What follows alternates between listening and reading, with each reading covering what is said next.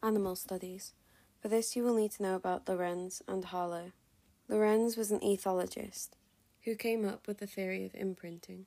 To do this, he randomly divided a cluster of goose eggs and hatched half with their mother in a natural environment and half in an incubator, where the first moving object they saw was Lorenz. He found that those who had been hatched with their mother followed the mum, versus those who had seen Lorenz first followed Lorenz. We can therefore say that each bird was either attached to the mum or Lorenz, and those that didn't attach never attached. Lorenz found that there was a critical period uh, that can be species dependent. For some, it can be mere hours, whereas for humans, it is two years. Lorenz also did a study on sexual imprinting. He saw a peacock raised in a reptile house that displayed courtship behavior to a giant tortoise, and only direct its courtship behavior towards giant tortoises. Lorenz concluded that this meant that the peacock had undergone sexual imprinting. However, Guiton et al. in 1966 would say that sexual imprinting is not as permanent as Lorenz made it seem. They found that chickens that imprinted on rubber gloves later learnt by experience that they liked chickens and not rubber gloves, and therefore there was innate characteristic to courtship behavior. In general, Lorenz's studies are less generalizable as they include studies on birds, which are not mammals. We know that mammals are more emotional and seem better capable of forming attachments at any time. Harlow. Harlow, in 1958, studied the importance of contact comfort. In one of the studies, he gave newborn monkeys either a cloth to cuddle or nothing. Those that were given a cloth to cuddle were survived, but those who didn't were found dead. In the study we watched in class, baby monkeys were either given a cloth mother or a milk mother. When the monkey was scared, it was found that the cloth mother was universally preferred and sought over the wire mother. Harlow concluded that this therefore meant that contact comfort was more important than food in attachment. Criticism of Harlow's studies was ethics. For example, the fact that the monkeys were similar enough to generalize findings meant that they also had similar suffering. Harlow also called the milk mothers wire mothers and the iron maiden, which was an old fashioned torture device, and so that he knew it was cruel. On the flip side of this, people may argue that it was necessary to find out about attachment. The strength of this study is that it has theoretical value and shows the importance of comfort over food in quality relationships, uh, which therefore affect parenting style later in life. For example, those who had the wire mother were most dysfunctional as adults, although both who had the wire mother and the cloth mother, as opposed to a real mother, were aggressive, less sociable, and bred less. They were also unskilled at mating and parenting and often neglected, attacked, and even killed their young, as they had never been taught by their parents otherwise. It was found that monkeys had a critical period of 90 days. This has practical values, as social workers can identify risk factors in child abuse and neglect, and can intervene and prevent the detrimental effects of neglect sooner. It also has implications of zoological monkey care. Ainsworth's strange situation. Ainsworth proposed the strange situation as a means of determining a baby's attachment type in 1969. The strange situation was done using a room, uh, which was a lab, uh, with a two way mirror. Although, of course, the infant didn't know that it was an experiment, the parent did, so it is still liable for demand characteristic although I'm not sure whether it is classed as a covert experiment or an overt experiment. In writing an essay about the strange situation, I would put three AO1 paragraphs, each detailing the conditions and the responses uh, for each of the different types of attachment. Secure, avoidant, and resistant. The strange situation begins with the parent and child in a room. This is testing for whether the child can use the parent as a secure base. For a securely attached child, this means that the child uses the mother as a secure base so is able to function independently, but often comes back to the mother to show her different things that she has found. However, an avoidant child ignores the mother and is indifferent and explores but doesn't come back to the mother with um, things they have found. In complete contrast, a resistant child is fussy and wary in the presence of its mother, and will explore less and seek greater proximity to the mother. A stranger then walks into the room. This is to assess stranger anxiety. While the secure child is happy when the mother is there, regardless of the stranger's presence, an avoidant child has little stranger anxiety. This is in complete comparison to a resistant child who has difficulty using the mother as a secure base. The parent then leaves. This is to test their child's reactions to a stranger. The securely attached child is distressed when the mother leaves and the play is considerably reduced. However, it is not extortionate. An avoidant child, however, as a result of its being characterized by an indifference towards the mother, experiences little distress in its mother's absence. Again, the resistant child shows the most distress when the mother leaves and will often cry. The parent then re enters. This is to assess the reunion behavior. While the secure child seeks immediate contact on the parent's return and is quickly calmed and then plays resume, uh, the resistant child will seek contact with the mother on return, but shows anger and resist contact. This type of seek and response behavior uh, is prominent in resistant children because they do not know whether to trust their mother or not.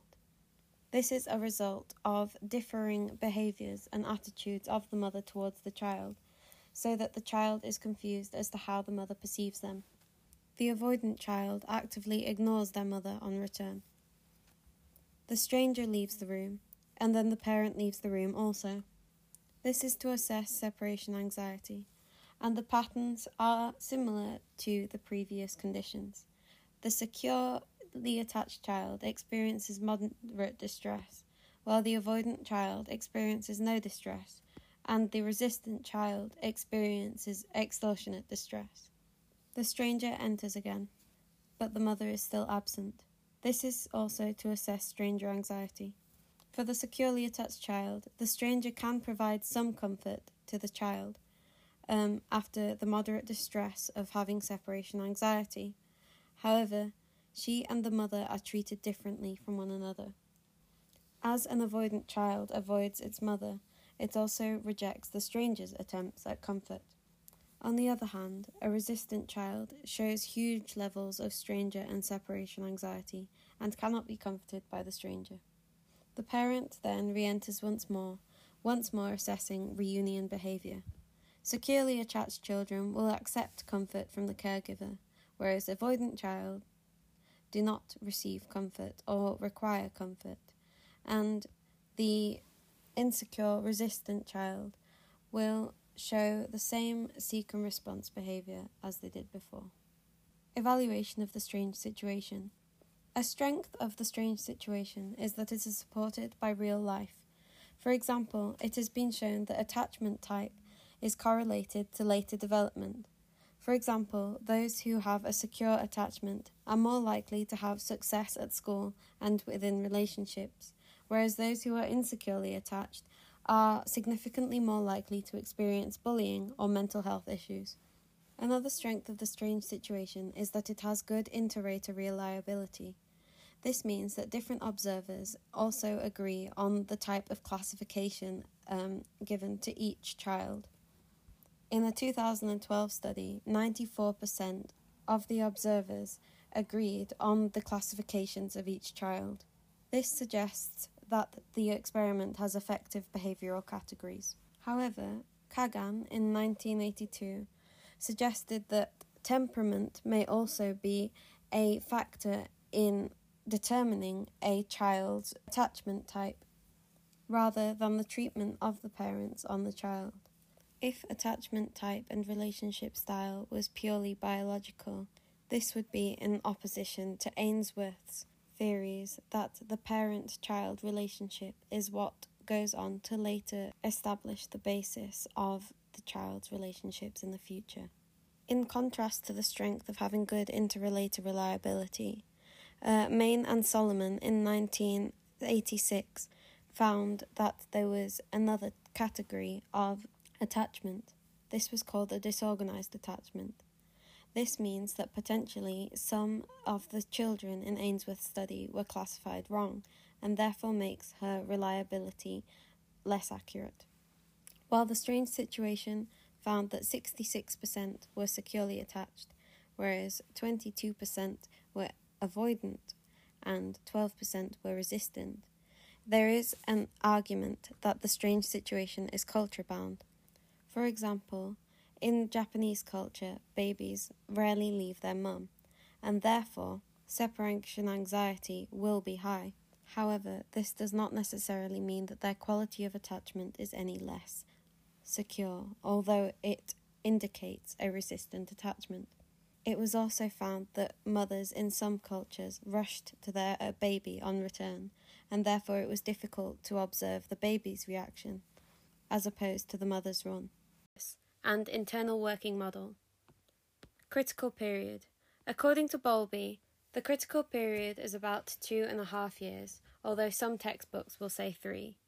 If an attachment is not formed within this time, the child will find it much harder to form one later on, as it is adaptive.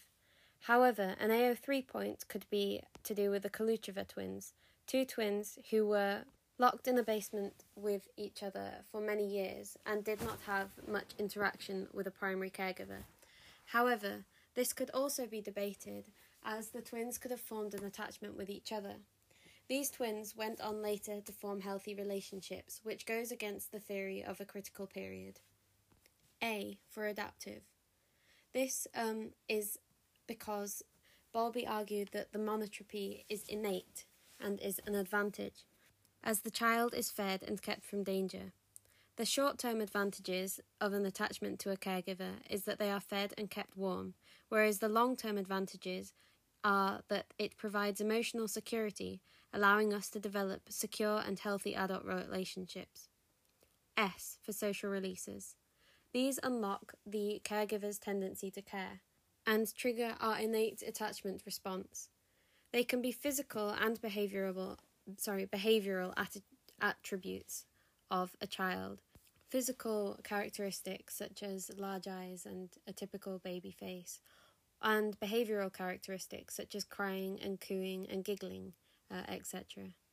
Brazelton in 1975 found that when primary attachment figures were told to ignore their baby's social releases, when they they initially showed distress and then later on uh, went silent, which suggests that social releases are, in fact, an innate biological motivator. The fact that children responded so strongly supports Bowlby's ideas about the significance of infant social behaviour in eliciting caregiving. This can be used as an AO3 point. Monotropy, M. Bowlby said that infants form a number of attachments, but the monotropy, uh, primary attachment, is the most important it's also the first attachment before going on to develop more attachments later. Uh, the sensitivity hypothesis is that monotropy is formed with the person who responds best to the child's social releases. Bowlby thought that this child's attachment to this one caregiver was different and more important than the others, and believed that the more time a baby spent with this mother figure um, would be better. Uh, the law of con- continuity stated that the more constant and predicted a child's care, the better the quality of their attachment. While the law of accumulated separation um, is where the effects of every separation from the mother add up, and the safest dose of separation, as it were, um, is therefore no dose. I. Internal working model. Bowlby proposed that a child forms a mental representation of their relationship with their primary caregiver, called the internal working model. This is because it serves as a model for what future relationships should look like, and is one of the reasons why the monotropy is the most important in Bowlby's opinion. Uh, a child who experiences a loving relationship with a reliable caregiver tends to form an explanation expectation that relationships will be loving and reliable in the future and will bring these qualities to future relationships. Whereas a child whose first relationship uh, involves poor treatment will tend to form poorer relationships in the future, where they expect such treatment for, uh, from others or treat others in that way. More importantly, the working model um, affects child's later ability to be parents themselves. People tend to base their parenting behaviour on their own experiences of being parented, which explains why children from functional families tend to have similar families themselves. This is backed up by Harlow, who found that those monkeys who had been kept in a cage with a wire mother or a cloth mother instead of a real monkey um, tended to neglect um, and harm their young and even kill their young, um, and displayed unusual breeding behaviour. AO3 There is cross cultural support for the idea of monotropy, for example, Tronick et al. studied an African tribe who lived in extended family groups. The women were looked after and even breastfed by different women, but usually slept with their own mother at night. Despite such differencing in childbearing practices, at six months the infant still showed one primary attachment to the mother. This supports the idea that there is a special attachment that is different and more important than the others. Therefore, even in other cultures where childcare is shared, there is still evidence of monotropic attachments. Uh, there is a critical period within an, which an attachment must form. However, there's research evidence against this. Uh, I've already mentioned this, but I'll say it again. For example, Koluchev found that twin boys who were raised in isolation without a mother figure were able, once rescued at the age of seven, to perform uh, secure attachments to their adoptive family which suggests that children can form attachments after this critical period and go on to form healthy, secure relationships. However, it could be the reason why the twins could recover is that they were um, able to form an attachment to each other. This suggests that it's not the monotropic attachment that is important, but more that we're able to form uh, any attachment, uh, and the fact that we have an opportunity to form this. Supporting what Schaffer says about the importance of vertical relationships. This highlights another issue with Bowlby's theory, which is that it is deterministic. For example, Main and Goldwyn in 1984 argued that some people have difficult childhoods and insecure attachments. Many have gone on to prov- develop uh, positive and secure adults, sorry, relationships in adulthood. This may be due to positive school experiences or strong adult attachments, which have led them to develop feelings of security and trust later in their lives which is a weakness of Bowlby's theory, as it again highlights the fact that other factors can influence the outcome of a child's emotional development and suggests that the importance of the monotropic relationship has been overemphasized in relation to other factors. Therefore, Bowlby's theory can be seen as being too simplistic, as it suggests that the child's emotional development and happiness is determined from an early age as a result of monotropic attachment. However, there is social support, sorry, there is support for the role of social releases in attachment. For example, Brazelton et al. in 1975 instructed primary attachment figures to ignore their baby's signals, uh, which were their social releases. The babies initially showed some distress, but when the attachment figures continued to ignore the baby, some responded by curling up and lying motionless, which supports Bowlby's ideas that children are born with a set of social releases designed to initiate social interaction, and that doing so is important to the baby.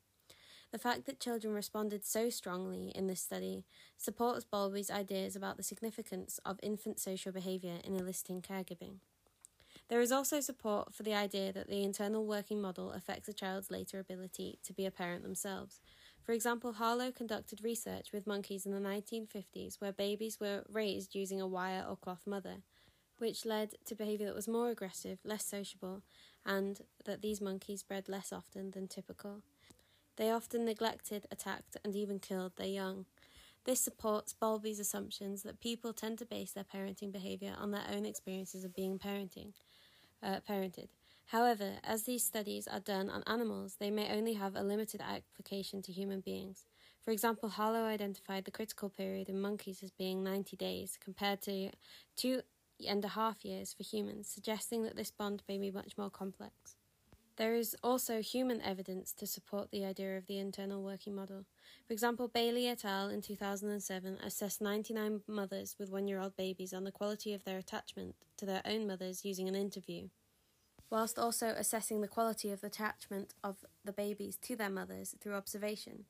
Mothers with poor attachments to their own parents were more likely to have poor attachment to their babies, this supports the idea that the internal working model gets passed on through families, and therefore is an empirical evidence for the internal working model.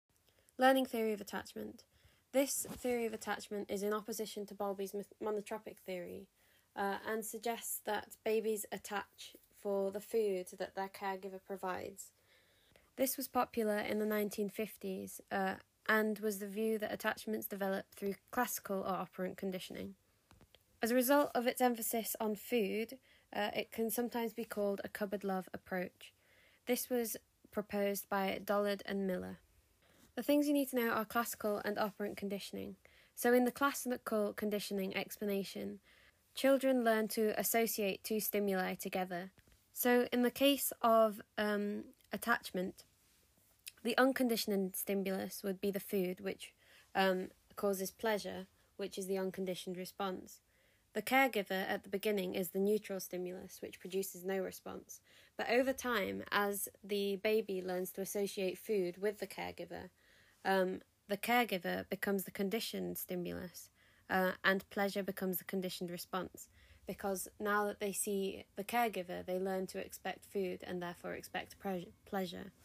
The second application of learning theory to attachment is operant conditioning. A baby learns that their crying elicits a response from the caregiver, therefore positively reinforcing their crying. Uh, at the same time, as the caregiver gives a response, the behavior of caring for the baby is negatively reinforced as the caregiver um, is encouraged to continue doing the behavior of comforting in order to prevent the punishment, which would be the baby's crying.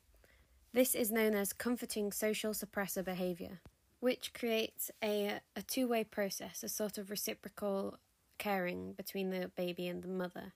Um, and this interplay of mutual reinforcement strengthens the attachment. As well as conditioning, learning theory draws on the concept of drive reduction. Hunger can be seen as a primary drive, an innate biological motivator. Sears et al. suggested that as caregivers provide food, the primary drive of hunger becomes generalized to them, and thus attachment becomes a secondary drive learned by association between caregiver and satisfaction of a primary drive. AO3.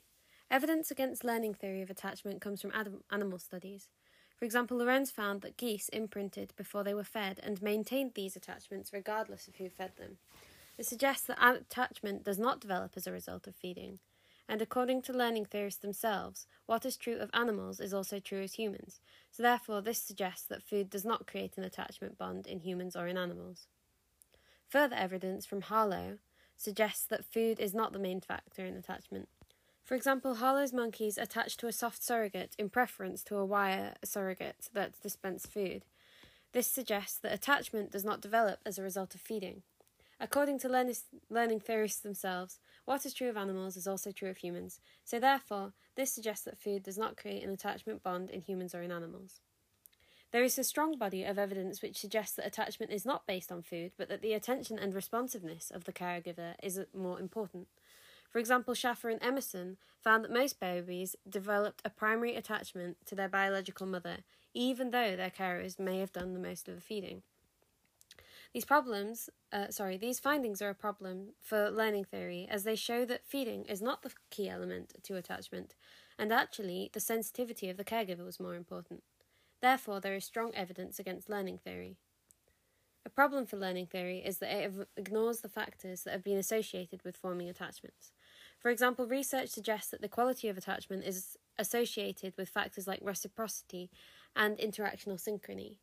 In addition, studies have shown that better quality attachments are with sensitive caregivers that pick up signals and responds appropriately. This is a weakness of learning theory as it can't explain what, if attachment develops primarily on the basis of feeding, why these complex interactions exist. Therefore, this suggests that the assumptions of learning theory must be wrong, as it can't explain why we find relationships between caregiver interactions and the quality of attachments. However, the theory does have some support from social learning theory. For example, Hay and Vespo, Hay and Vespo argue that parents act as role models for their infants and teach them to understand and carry out relationships based on their own actions of looking after a child. For example, role modeling shows the child affectionate behavior, i.e., cuddling and direct instruction, uh, and i.e., give me a kiss. However, this approach still cannot explain the role of social releases, and therefore, although social learning theory may explain some aspects of child development, it cannot explain why, for example, children have shown interactional synchrony within minutes of being born, which is a weakness of all learning theories, i.e., innate learning behavior innate behaviours are not learnt. Cultural variations in attachment. This was a meta analysis carried out by Van IJzendoorn and Kroonenberg. They looked at 32 studies across eight countries and in total studied 1,990 children. This is good as therefore they had a large sample and it was more reliable evidence. The country with the highest amount of secure attached babies was Great Britain with 75%, whereas those with the lowest secure attachments was China with 50%. However, secure attachments across the board were highest in all countries. Avoidant attachments were highest in Germany with 35%, whereas in Japan only 5% were seen with avoidant attachments. Lastly, Resistant attachments were highest in Israel with 29%, and Japan had a coming close up second with 27%.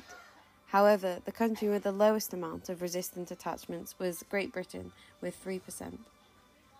The high amount of resistant attachments and low amount of avoidant attachments in Japan link back to it being a collectivist society Germany, on the other hand, places a high emphasis on individualism, and therefore it has the highest amount of avoidant attachments in the world. It is also important to note that the 18 studies that were done from the USA found that 65% were secure, 21% were avoidant, and 14% were resistant. This is very, very close to Ainsworth's findings. Because 18 of the 32 studies were done in the USA, it may be suggested that this result is more reliable, and therefore this is why it is so close to Ainsworth's own findings. Had more studies been used from each country, perhaps they also would have come up with similar results. This leads to a criticism of the study that collectivist societies were underrepresented in the sample. It also doesn't take into account variation within countries, which may have been more useful. For example, the two studies done in Japan found each that there were no avoidant children and that 20% were avoidant. Maternal deprivation. The three things you need to know are critical period, uh, the emotional characteristics of maternal deprivation, and the intellectual characteristics of maternal deprivation. Maternal deprivation is where a child has lost an element of care and has not just been separated for a while. Therefore, there is difference between deprivation and separation. It was found that during the critical period of 30 months, that extended deprivation during this time will cause psychological damage. Bowlby argued that this damage was inevitable.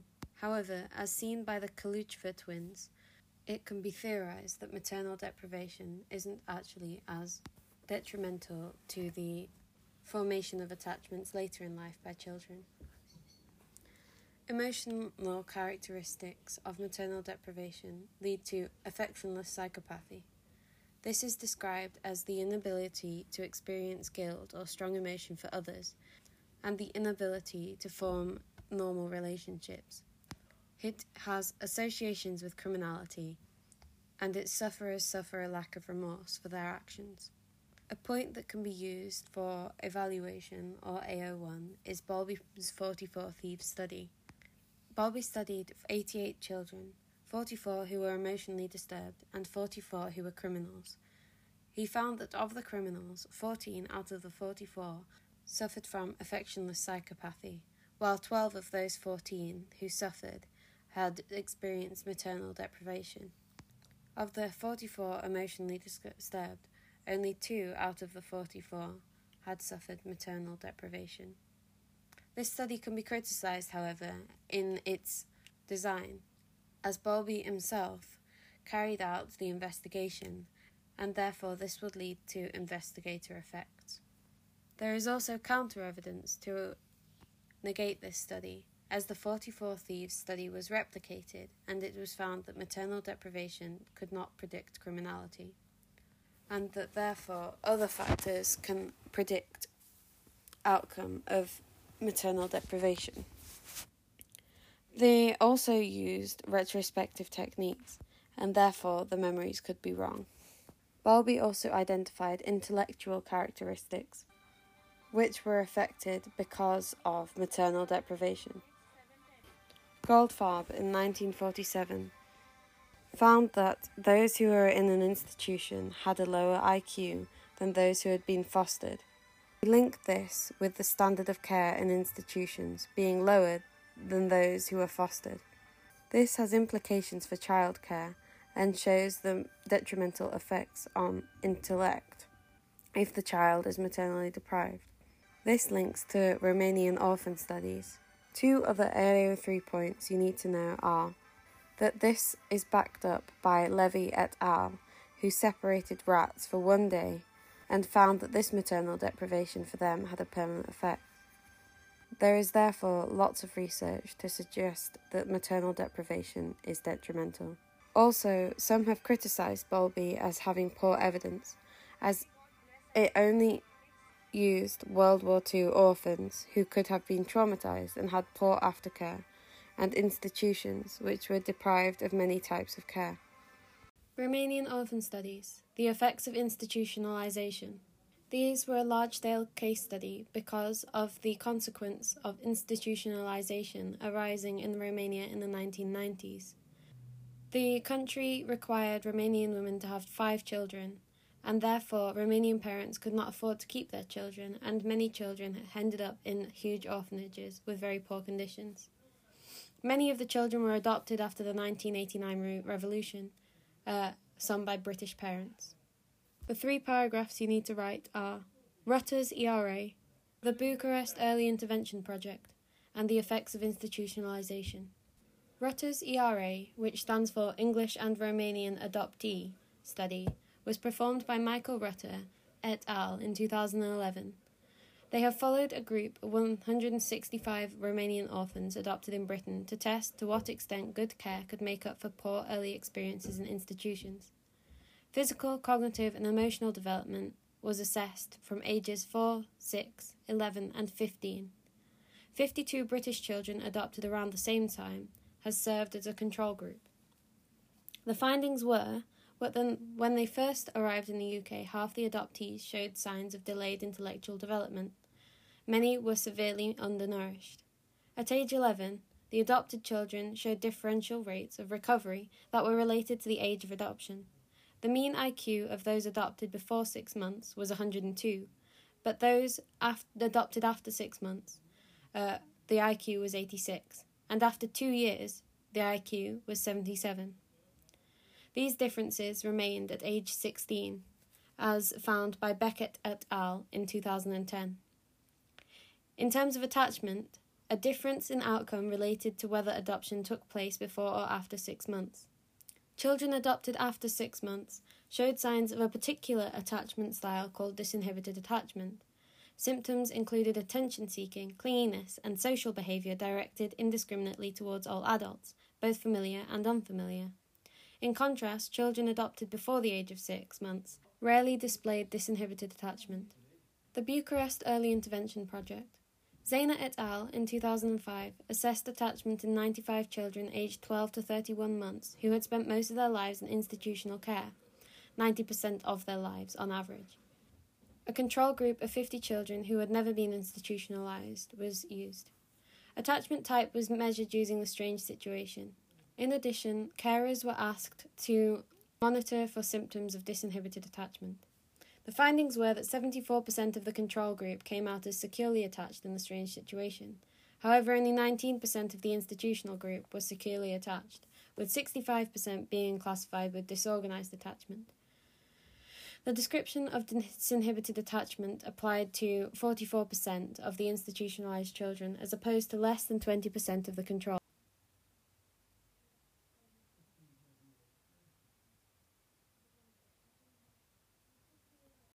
The influence of early attachment on later relationships. We'll look at relationships in later childhood, uh, in adulthood with romantic partners, and in adulthood as a parent. As laid out by Bowlby's monotropic theory, the internal working model suggests that a child uh, having their first relationship with their primary attachment figure forms a mental representation of relationships for li- uh, future. Uh, the quality of the child's first attachment is crucial because this will affect the nature of their future relationships. A child whose first experience is of a loving relationship with a reliable caregiver um, tends to assume that this is how relationships are meant to be, and so will seek out functional relationships in the future, and will also behave functionally within them, i.e., without being too uninvolved or being too emotionally close. Uh, too emotionally close would be to be typifying type A behavior, while being controlling and argumentative typifies type C behavior. A child with bad experiences of their first attachment brings these bad experiences later on in relationships. This may mean that they struggle to form relationships in the first place, or that they may not behave appropriately when they have them, displaying type A behavior, which was being too emotionally close, or type C behavior, which was being too controlling or argumentative towards friends and partners. Relationships in later childhood. Attachment type is associated with the quality of peer relationships in childhood. Securely attached infants, as identified by Ainsworth, um, tend to go on to form the best quality childhood relationships, whereas securely, uh, sorry, insecurely attached infants have later friendship difficulties. This was found by Kerns in 1994. In particular, bullying behavior can be predicted by attachment type. Myron Wilson and Peter Smith uh, in 1998 assessed attachment type and bullying involvement using standard questionnaires in 196 children aged 7 to 11 from London. Secure children were very unlikely to be involved in bullying, while insecure avoidant children were most likely to be victims, and insecure resistant children were most likely to be the bullies. Relationships in adulthood with romantic partners. In a study uh, of attachment and both romantic relationships and friend- friendships, McCarthy in 1999 studied 40 adult women who had been assessed when they were infants to establish their early attachment type. Those assessed as securely attached infants had the best um, adult friendships and romantic relationships, whereas those classed as insecure resistant uh, as infants had particular problems maintaining friendships. Uh, also, those classed as insecure avoidant struggled with intimacy in their romantic relationships, showing uh, mirroring the attachment type they'd had as a child. Hazan and Shaver in 1987 conducted a classic study of the association between attachments uh, and adult relationship. Procedure They analysed 620 replies to a love quiz printed in an American local newspaper. There were three sections on the quiz uh, assessing the respondent's current or most important relationship, uh, then assessing general love experiences such as number of partners, and the third section assessed attachment type by asking respondents to choose which one of three statements best describe their feelings. Findings 56% of respondents were securely attached, with 25% insecure avoidant and 19% insecure of resistant. Those who reported secure attachments were most likely to have a good and long lasting romantic experiences, while avoidant respondents tended to reveal jealousy and fear of intimacy. Um, this suggests that patterns of attachment behaviour are reflected in romantic relationships. R- relationships in adulthood as parent. The internal working model also affects a child's ability to parent their own children. People tend to base their parenting style on the working model, so attachment type tends to be passed on through generations of a family. Recall the study of Bailey et al. Uh, in 2007. They considered the attachments of 99 mothers to their babies and to their own mothers. Mother baby attachment was assessed using the strange situation, and mother grandmother attachment was assessed using an interview. The majority of women had the same attachment classification both to their babies and their own mothers. AO3 Research evidence from Simpson et al. in 1997 provides evidence for the internal working model. Longitudinal study um, over 25 years of 78 participants studied them at four different stages in their lives. At one year, parents reported on attachment behaviours, while at six to eight years, teachers rated peer interactions. At 16 years, they were asked to describe their close friendships, and in adulthood, romantic partners were asked to describe their experiences. They found that securely attached infants had a higher social competence as children, were closer to their friends at 16 years, more expressive and emotionally attached um, to romantic partners at adulthood. This supports the internal working model as it shows that those children with secure attachments go on to have functional and secure later relationships, whereas those who have insecure relationships find it harder to have these secure relationships, and therefore empirical evidence is um, available for the working model. Other evidence shows how the internal working model can also affect the children's ability to parent children and their own. For example, Bailey et al. in 2007 looked at the attachment type of 99 babies to their mothers through the strange situation, and the mother grandmother attachment was assessed using interview. The majority of women had the same attachment classification both to their babies and their mothers. This supports Bowlby's theory that people tend to base their parenting style on their internal working model, so attachment tends to be passed through generations of a family. Therefore, Bowlby's theory about the importance of the internal working model and parenting has empirical evidence to support it. However, a problem with these studies um, have found that a relationship between infant attachment type and the quality of relationship is that they assume that one causes the other.